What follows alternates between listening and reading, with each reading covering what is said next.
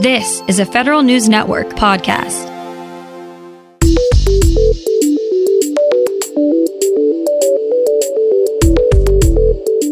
Coming up on today's federal newscast, a handful of federal employees will be asked about their benefits over the next couple of months. In an effort to quell any rumors about the 2020 count, census experts are taking to the internet. Social Security Administration comes to an agreement with a major federal employees union. These stories and more in today's federal newscast.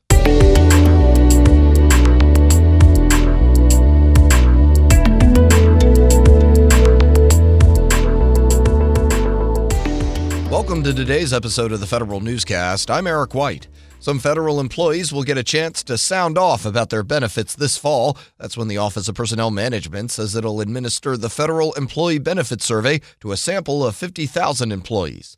The goal is to measure the importance, value, and adequacy of federal benefits to make sure they meet employees' needs. The survey will also evaluate whether employees actually understand their benefits. The survey will run for four weeks online. Employees will receive a link to take the survey by email. Census experts are taking to Reddit to dispel some of the myths and rumors surrounding the 2020 count. The social media platform has launched a series of Ask Me Anything online chats to get ahead of any misinformation campaigns about the census. The AMA chats will feature former congressional staffers, academics, and good government groups.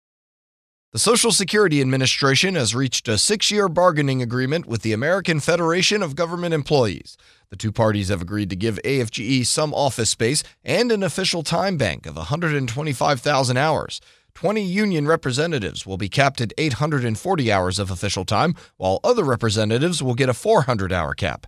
The Federal Conciliation and Mediation Service praised the compromises the two parties made to reach the agreement. Both the union and SSA have been negotiating for over a year. The White House extended 30 federal advisory committees for another two years. President Donald Trump signed an executive order giving life to these committees through September 30th, 2021. The committees include the President's National Security Telecommunications Advisory Committee, the National Industrial Security Program Policy Advisory Committee, and the National Infrastructure Advisory Council.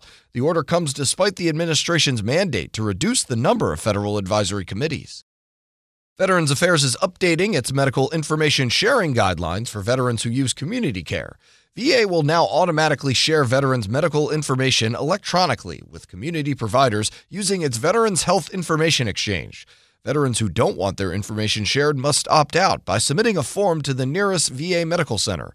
Veterans who previously opted out don't need to do it again. The VA Mission Act allowed VA to change its medical information sharing procedures. A bipartisan bill in the Senate would set up a one stop shop for agencies to post their annual budget justification documents. The bill would task the Office of Management and Budget with keeping track of when agencies submit their budget justifications to Congress and providing links to the documents on a single web page. Senators Rob Portman and Gary Peters say the bill would make federal spending data more transparent. House Armed Services Committee ranking member Mac Thornberry announces he's retiring at the end of his term. Thornberry served as chair of the committee from 2015 to 2019. Thornberry is responsible for many of the acquisition reforms added to the defense policy laws over the years. In 25 years and 13 terms, he helped push acquisition authority back down to the military services and reduced paperwork requirements for program managers. Thornberry is the sixth Texas Republican to announce plans to leave Congress. More leadership changes at the top of the Defense Department. Federal News Network's Jared Serbu has details. Army General Mark Milley was sworn in yesterday as the 20th chairman of the Joint Chiefs of Staff. Milley had been the Army's top officer. He replaces Marine Corps General Joseph Dunford, who's retiring as the top military advisor to the President and the Secretary of Defense. Also yesterday, Ryan McCarthy took over as Secretary of the Army. That position opened up when the Senate confirmed Mark Esper as the new Defense Secretary this summer. Jared Serbu, Federal News Network. The Air Force's Air University Officer Training School graduates its largest class since 1967. Dubbed the Godzilla class, the school trained 800 new officers. The training school was forced to take on such a big group to make up for holes in ROTC and Air Force Academy accessions. It was also in a time crunch to finish training officers by the end of the fiscal year. Military services and agencies take a step closer towards fully managed IT services. Federal News Network's Jason Miller has more. The Army awards three proof of concept contracts for enterprise IT as a service. The Defense Health Agency released a request for information as part of its market intelligence to outsource much of its technology management. The Air Force extends its ongoing pilot for another year and adds $45 million to the total.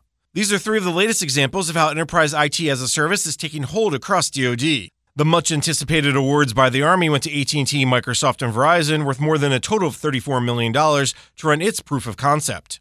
I'm Jason Miller. And there has been progress in the IRS not rehiring former employees with a history of performance issues, but its top watchdog says there's still room for improvement. The Treasury Inspector General for Tax Administration found that out of 1,500 employees the agency rehired between October 2017 and June 2018, only 2% had prior performance issues. That's compared to 10% of rehires TIGTA flagged between 2015 and 2016. You can find more information about these stories at federalnewsnetwork.com. Search Federal Newscast, subscribe to the Federal Newscast on iTunes or Podcast One, and follow us on Twitter. Our handle is at Federal Newscast. I'm Eric White.